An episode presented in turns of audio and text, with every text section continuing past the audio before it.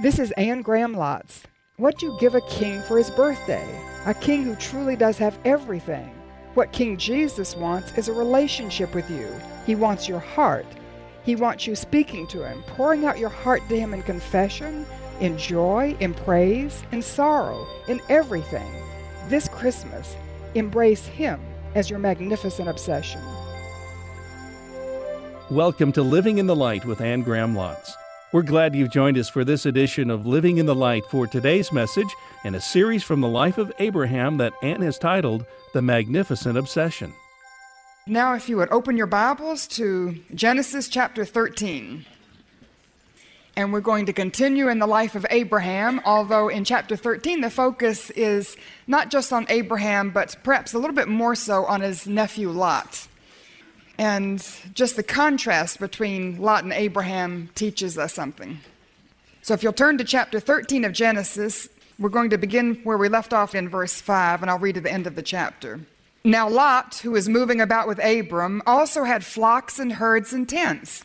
But the land could not support them while they stayed together, for their possessions were so great that they were not able to stay together. And quarreling arose between Abram's herdsmen and the herdsmen of Lot. The Canaanites and Perizzites were also living in the land at that time. So Abram said to Lot, Let's not have any quarreling between you and me, or between your herdsmen and mine, for we're brothers. Is not the whole land before you? Let's part company. If you go to the left, I'll go to the right. If you go to the right, I'll go to the left. Lot looked up, and he saw that the whole plain of the Jordan was well watered, like the garden of the Lord, like the land of Egypt toward Zoar. This was before the Lord destroyed Sodom and Gomorrah. So Lot chose for himself the whole plain of the Jordan, and he set out toward the east. The two men parted company. Abram lived in the land of Canaan, while Lot lived among the cities of the plain and pitched his tents near Sodom. Now the men of Sodom were wicked and were sinning greatly against the Lord. The Lord said to Abram after Lot had parted from him, Lift up your eyes from where you are and look north and south, east and west. All the land that you see I will give to you and your offspring forever. I will make your offspring like the dust of the earth, so that if anyone could count the dust, then your offspring could be counted. Go, walk through the length and breadth of the land, for I am giving it to you. So Abram moved his tents and went to live near the great trees of Mamre at Hebron, where he built an altar to the Lord. Years ago, Stuart Briscoe taught me how to catch monkeys. And I don't know if you've ever uh, been taught how to catch a monkey, but I'm going to tell you if you don't know how. First of all, you have to go where there are some, and you take a jar that's bigger at the bottom than it is at the top. So it's sort of like a beaker and it has a small opening. You put a banana down inside the jar, and then you bury it in the ground so that it's totally submerged, except that the mouth of the jar is level to the surface of the ground. Then you go hide behind a bush. You wait till a monkey comes along, and monkey's going to come along, and he'll be sniffing, and he can tell there's a banana somewhere, and then his little sniffer takes him right over to that hole in the ground, and he sniffs down the hole. He knows there's a banana down there. So he puts his hand in, and he reaches in the jar, and he fishes around, and he finds a banana. So he puts his hand over the banana, but now his hand over the banana has formed a fist that's too big to get out the top of the jar. And you've caught yourself a monkey because a monkey won't let go of his banana. and he can fuss and scream and say he was meant to be free and swing through the trees and do all the things monkeys are supposed to do, but he's stuck because he won't let go of his banana. So, this is what I want to ask you Are you surrounded by monkeys? and maybe you are one. Maybe I should have asked you that. But I think if you're in Christian ministry and if you're teaching a Bible class, if you're pastoring a church, if you're even leading a Bible study, sooner or later you're going to come across the monkeys. And you know, they screech and scream and they want to have victory in the Christian life. They want to have answers to prayer. They want to have peace in their heart. They want to have the joy of the Lord. They want the fullness of His blessing. But they won't let go of their banana. It's very frustrating, isn't it? Especially when you have decided to embrace the magnificent obsession and you want to pursue knowing God and making Him known and receiving the fullness of His blessing so that you could be a blessing, and you challenge other people to do the same, and you know what God has to offer. And you know the treasures of heaven and all the blessings in spiritual places, and you know boiled right down is just Jesus. And they won't let go of their banana. And so I want to challenge you to keep your focus on what God has called you to do. So don't get distracted by the monkeys that are surrounding you. Lot was a monkey, and that's just the way I'll describe him. He was someone that in this passage I see clutching at least three bananas. The first banana was the banana of superficiality. And I'm going to assume that Lot had made that initial choice to leave Ur of the Chaldees along with Abraham because he also wanted to pursue God. And I think that because he also got off the fence in Haran. He, he left Haran and went with Abram when he came down to, to Canaan. And so I'm going to assume that in some way, although God didn't lean out of heaven and speak to Lot, when Abram described what God had said, Lot also wanted God in his life. He also wanted to pursue the blessings of God. He wanted to be a blessing. One reason I believe that is not so much from the Genesis account, but Peter tells us in the New Testament that Lot was a righteous man, that he was just. Now, we wouldn't really know that from this passage, but that's what the New Testament tells us. And so I'm assuming that he made that initial choice to commit his life to God. So, in other words, from a New Testament perspective, I think we could probably say when we get to heaven, we're going to see Lot because he was a righteous man and he was just. But I see that although he made that initial choice, he was very superficial in his communication with God. Because it's very interesting, he, there's never any record that Lot had any disciplined prayer life. In fact, there's no record that he had any prayer life at all. In chapter 12, verse 7, when Abram built the altar, he called on the name of the Lord, and that was the equivalent of him praying. Verse 8, he built another altar. He called on the name of the Lord. That's the equivalent of Abram praying. Chapter 13, verse 4, he went back to Bethel. He called on the name of the Lord. That's the equivalent of him praying. Chapter 13, verse 18, he built an altar to the Lord, called on the name of the Lord. That's Abram's prayer life. And that's just a hallmark. That's the core of Abram's life.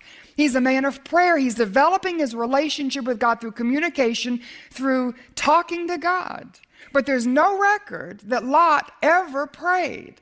No record that he ever built an altar, that he ever called on the name of the Lord. And I don't know who the monkey is in your life. Who is Lot? I have a lot in my life. And maybe the lot is in your family, maybe living next door, maybe within your church, maybe in your Bible class, maybe in your Sunday school class. Maybe it's a friend of yours. And when do they pray? Are they always asking other people to pray for them? You know, substituting the prayers of other people for their own disciplined prayer? Or Miss Johnson, who trained me to teach, said that you can tell sometimes people who don't have a prayer life because when they do pray out in public, they pray on and on and on and on. and you can tell they haven't had any time in private.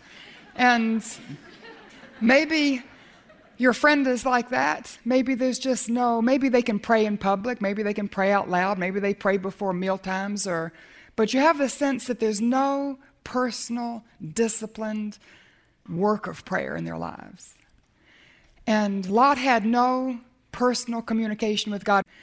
You cannot develop a personal relationship with God if there's no prayer in your life. So maybe I should ask you if there, just in the event there is a monkey in our midst, when do you pray? Are you developing your relationship with God through disciplined prayer, not just praying as you drive, praying while you're going somewhere, you know, emergency prayers. We can all do those. Even monkeys can pray when they get in a jam. But I'm talking about time spent alone with the Lord, speaking to Him, pouring out your heart, letting Him know what you're thinking, how you're feeling. Just prayer and worship, prayer and praise, prayer and thanksgiving, prayer and confession, prayer and intercession for others. What's your prayer life like? Lot was very superficial in his prayer life. And the reason I'm guessing that there may be a monkey or two here because since I've been in ministry, I was reading Revelation chapter 3, doing my three questions. What does it say? What does it mean? What does it mean to me? And it came to our Lord's letter to the church at Sardis. And in that letter, the Lord, it just leaped up off the page. It had my name on it. I wish it didn't, but it did. And the Lord seemed to say to me, Anne, you have a reputation for being alive. You go around the world, you tell other people about me, you bring other people to Christ, but from my perspective, you're dead. And I didn't think he meant I was totally dead, but dying, shriveling in my relationship with him. And then he said, Wake up, strengthen the things remain. And I felt he was telling me literally to wake up. you know, get up early in the morning, set my alarm, get up, spend time with Him because I was so busy, so tired. I was letting that prayer life slide. And Alan Redpath, great old Bible teacher who is now with Jesus, but he said that he felt that what American Christians needed the most was blanket victory. Just victory over those blankets in the morning and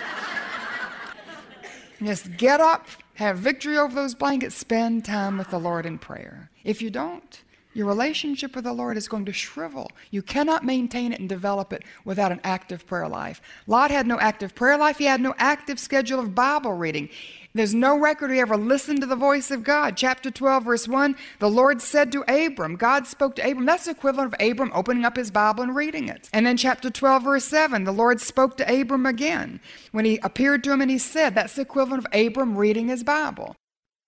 And then we have in chapter 13, verse 14, the Lord said to Abram, once again, that's the equivalent of Abram opening his Bible and reading it. The Lord was speaking to Abram, and Abram was listening to the voice of God. There's no record that God ever spoke to Lot. Lot never listened to the voice of God. Didn't know what it was like to read his Bible and hear God speaking to him through it. And I don't know about the monkey in your life, the Lot. Are they reading books about the Bible?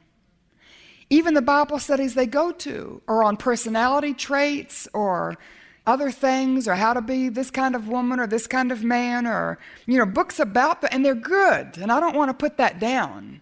But when do they actually get into God's words? When are they reading the Bible so that they can hear God speaking to them? And maybe they would even make the comment, well, they don't believe God does that, and you're taking it out of context, and that's your interpretation. But, you know, and they'll put down reading the word and listening for the voice because they never do. And if you say that you do and God speaks to you, that makes them feel uncomfortable. So they just say that you're not, you know, you're a little on the fringe or that's not right, or they don't make the time to listen to God's words. He was superficial in his communication with God. And I think if I went years and never spoke to my husband, I would damage my relationship. I probably, I mean, if he stayed with me, I probably wouldn't have much of a relationship. I think it'd be just as bad if I did all the talking, you know, and just nothing but a monologue. And never listened to my husband. When he spoke, just jumping up, interrupting him, going on with what was on my mind, telling him what I wanted to say, and never listening. And you can't develop a relationship with God if you don't develop an ear that's attentive to his words so that you're reading it not just for information and facts, but you're reading it to hear the voice of God speaking to you through it. Lot never did that. And so he really didn't have a relationship with God. He was superficial in his communication with God, and therefore he was superficial, I think, in his relationship or his commitment to God, because his relationship with God seems to be lived out through Abram. So if you notice in chapter 12, verse 4, it says, Abram left as the Lord had told him, and Lot went with him. In chapter 13, verse 1, Abram went up from Egypt with his wife, everything he had, and Lot went with him. Chapter 13, verse 5, now Lot, who is moving about with Abram. So Lot was just with Abram. He was living out his life and his commitment to God through Abram. Sort of like maybe children who, at a certain point, they just live out their Christian life through the faith of their parents. And I think if they keep doing that when they go to college and they bump into a professor that begins to criticize the Bible or criticize their faith, they lose their faith, and we're all horrified because our children have lost our faith and went into college. You know something? They never had it in the first place. They were just living it out through the parent. And Lot was living it out through Abram. I remember as a teenager, that's what I was doing. I was just living it out through my parents. And I thought when I stood before God, you know, God would say, Well, Anne, you know, let's have an account for yourself. And I would say, God, you know who my daddy is. And you know who my mother is. Then He would give me credit for my parents. And I could sort of hide behind my parents. And then it struck me when I was a teenager, I was about a senior in high school, that when I stood before God, I would stand before him and give an account of my life the way I had lived it, that I couldn't live it out through somebody else. Is there somebody here, maybe, pretending to be more spiritual than you are, living out your life through somebody else? You know something, I think, and I don't want to be sort of gender specific, but I think sometimes men can do that. Because the wife seems to be more spiritual. The wife's the one that's active in the church. And sometimes I think the man, just to support the wife and, you know, encourage the wife, and he's busy in business, and that's the male thing. But the wife is a spiritual person, and she goes to church, and she reads the Bible, and she prays, and, and he just lives out his commitment through her. Be careful that you don't entwine yourself with somebody and live out your relationship with God through that person, or when you're separated from that person, you're going to go right downhill. We find Lot. He did fine as long as he was with Abram. But when he was separated from Abram, he very quickly went downhill. When he moved into Sodom, it wasn't too long before he was totally immersed in the world. And he couldn't maintain his focus and his commitment to God. If you were separated from your best Christian friend, your wonderful church, all the people around you that support you and encourage you in your faith and your relationship with God, would you still remain strong? Because your commitment is your own and you're developing it yourself in a one on one relationship. You've embraced that magnificent obsession for yourself. Never mind if nobody around you does. You're pursuing knowing God and making Him known and receiving His blessing to be a blessing. And Lot didn't. He lived out his life through Abram. One of the most discouraging things, I think, as a Bible teacher or as a pastor, I would imagine, of a church, is to see people that you teach and that you lead when they leave the church or leave the class, begin to drift from their commitment to God. I taught Bible study fellowship weekly for 12 years. And after leaving the class, after about five years, I never will get over missing the people in my class, missing my leadership circle. But uh, after five years, I was really, really homesick for them. And so I arranged once a month to have a luncheon with some of the women that I had discipled. And just to see them again, to see what they were doing, to encourage them, I felt like I wanted to be encouraged too, and I just missed them. And so I did it once a month for about a year, maybe a little bit less than that. And I stopped doing it because I got so discouraged. So many of the women who had been in my class for five years, and I would turn them out after five years, so, you know, unless they were in leadership, they were in my class for five years, teaching them every week, never missed a class. And then to see them in a five year period after that, or whatever time period had been since they'd left class, they were no longer really walking with the Lord. Just totally immersed back in the world. Now, some of them have been outstanding, and I don't want you to think that's generally speaking, but there were enough of them that I stopped having lunch with them because it was so painful. And for somebody who's teaching, and you have such a desire to impart God's word into the life of somebody else, I'll tell you, the monkeys can get you so discouraged. And so we want ourselves to have a genuine commitment to God that stands even if everybody else falls away. But it can be discouraging when we see people that we're trying to impart the Lord to, and they seem to make a commitment. They have that initial choice. And, you know, they can fool us for a little while about their communication and their commitment, but then, when they're separated from us, they separate. They leave the Bible class, they leave the church, they leave their Christian friends. Maybe their job moves them somewhere else, they move into another city. And then, when you recontact with them, they've just drifted from the Lord. Still saved. I don't mean they've lost their salvation. You know, I, I don't mean that. But they're just not on that sharp edge of commitment, living for Christ. It's because they won't let go of their banana. Their superficiality. There wasn't the discipline in their life. They made the initial choice, but, and I don't know what pulled them away. For a Lot, you know what I think it was? I, I honestly believe it was going down to Egypt. And when he went down to Egypt and he saw all the things and the pleasures and the prestige, the possessions, the position, the power, the popular, all the things that are associated with the world. And I think it turned his heart away from God. Even though he'd been with Abram for a while and, you know, he was pursuing God, when he saw the world in all of its glamour and attractiveness, and, you know, Egypt could make sin very attractive. And that's what Lot wanted. So now we see him not only gripping that banana of superficiality, but gripping the banana of selfishness. And when they went down to Egypt, chapter 12, verse 16 says that Abram had a lot of wealth. Chapter 13, verse 1 says that he came back very wealthy. And Lot also had amassed a lot of livestock and animals and servants. And he also had become very wealthy down in Egypt. And so there was a dispute that arose within the home. And the problem was that they had run out of something that both Abram and Lot needed, and it was pasture land.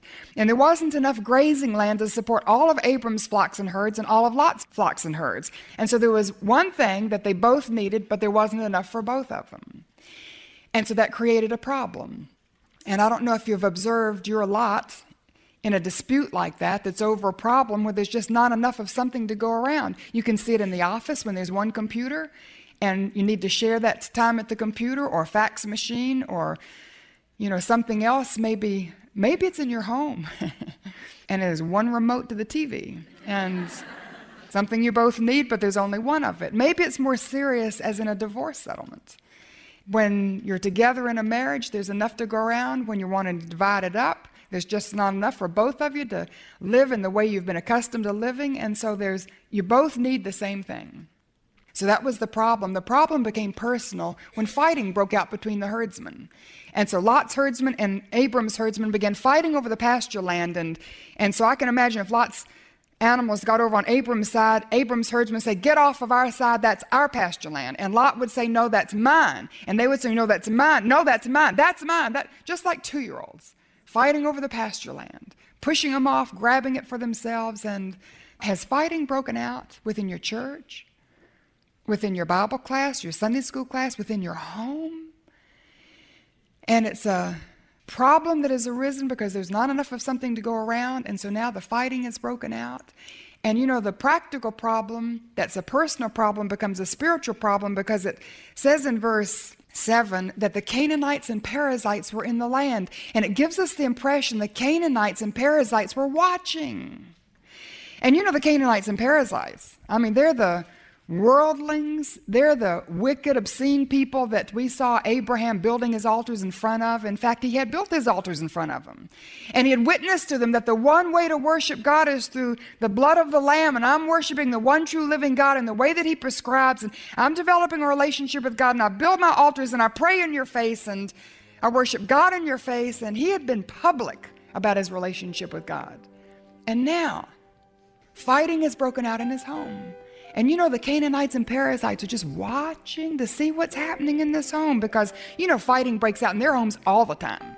I mean, their disputes, personal, practical, they just, you know, and they're always grabbing for what they can get. And so they want to see if this weird person, when disputes arise, is there any difference in the way he handles them in his home? What difference is there when, you know, the rubber hits the road and a dispute rises? How do they handle it, and is it any different from the way it's handled in the home of a Canaanite and Perizzite? Who's watching you and your home? Now here's Anne with this final word. Today's message focused on prayer, disciplined prayer. A vitally important aspect of prayer is this you are speaking to a living person, one who has ears to hear you, and eyes to see you, and a heart to love you, and hands to guide you, and a will to direct you, God is not a ghost or an icon in a stained glass window or a marble statue. He's a living person who loves you and me and invites us to draw near in full assurance of faith that if we ask anything according to his will, he hears us. But don't miss the condition to effective prayer in Hebrews 11:6. Anyone who comes to him must believe that he exists and that he rewards those who earnestly seek him. When you pray, you are speaking to a living, invisible person. At this season of the year, in this week, as we celebrate the birth of Jesus Christ, what better time to focus on our relationship with God? It's why Jesus came. Come to Him in personal prayer. As Abraham stayed in God's presence, God stayed in His. God allowed Himself to be detained. What a wonderful truth that when you and I draw near to God, He draws near to us. 2. Draw near to Him. Living in the Light is a weekly program with messages from God's Word with Anne Graham Lotz and her current series, The Magnificent Obsession. For help in your study of God's Word, look for Anne's book, The Magnificent Obsession, as well as free resources to give you just the start you need for the new year. Now, here's Anne with a question for you in this Christmas week. What will you give the King of Kings this Christmas? He offers a gift suggestion in John 13:34. A new commandment I give you love one another. As I have loved you, so you must love one another. By this, all men will know that you are my disciples, if you love one another. Celebrate Christmas by giving the King something he really wants love for others. This is Anne Graham Lotz.